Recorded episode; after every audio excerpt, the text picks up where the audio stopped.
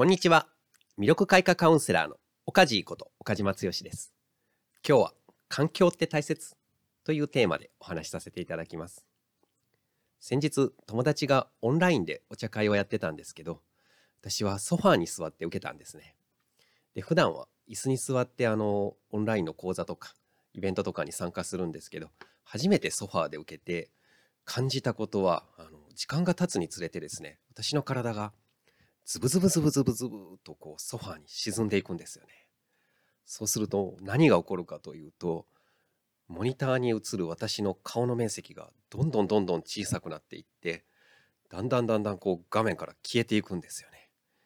どこまでくつろぐんだこの人はという、まあ、そんな目で、えー白い目でめちゃめちゃこう気心の知れた友達から、えーツッコミを入れられました。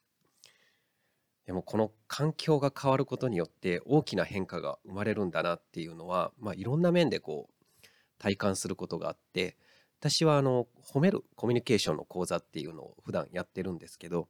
ある時ですねあのオンラインでビデオをオフにして参加していいですかっていう方が来られたんですね。で私はその時特に理由も聞かずにあのあいいですよっていうふうに、えー応じてビデオオフで参加してもらったんですけどまあ、その方あの普通にビデオはオフだったんですけど皆さんとこう普通に会話もされて、まあ、講座の中のワークとかにも普通に参加してくださってで終わった後すごく楽しかったですって言ってくださった後に実は私あの人に見られるのが怖いし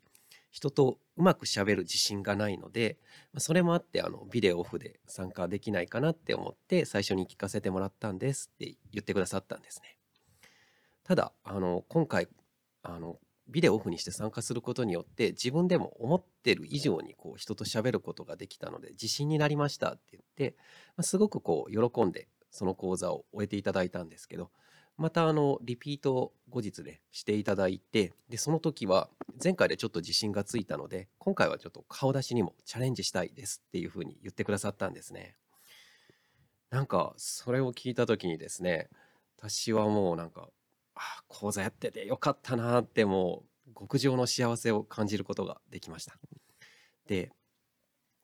何が良かったのかなって思った時に、まあ、人に見られるのが怖いっていうのと人とうまく喋れるか自信がないっていう2つハードルがあったと思うんですね。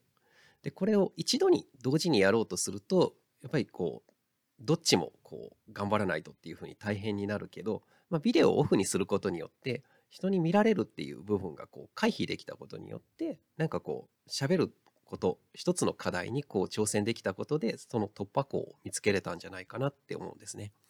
まあ、そういう意味でオンラインならではなんですけどその環境が変わることであこんなに人間って変化が出るんだなっていうのを感じました。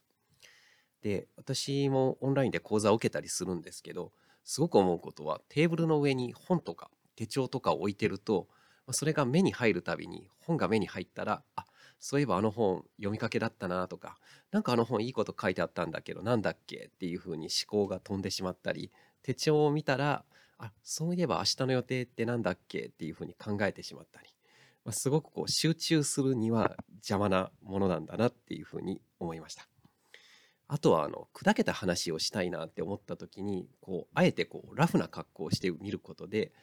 なんかこう自分が喋ってる言葉もいつもよりもちょっとこう砕けるっていう、まあ、そんな効果を感じたり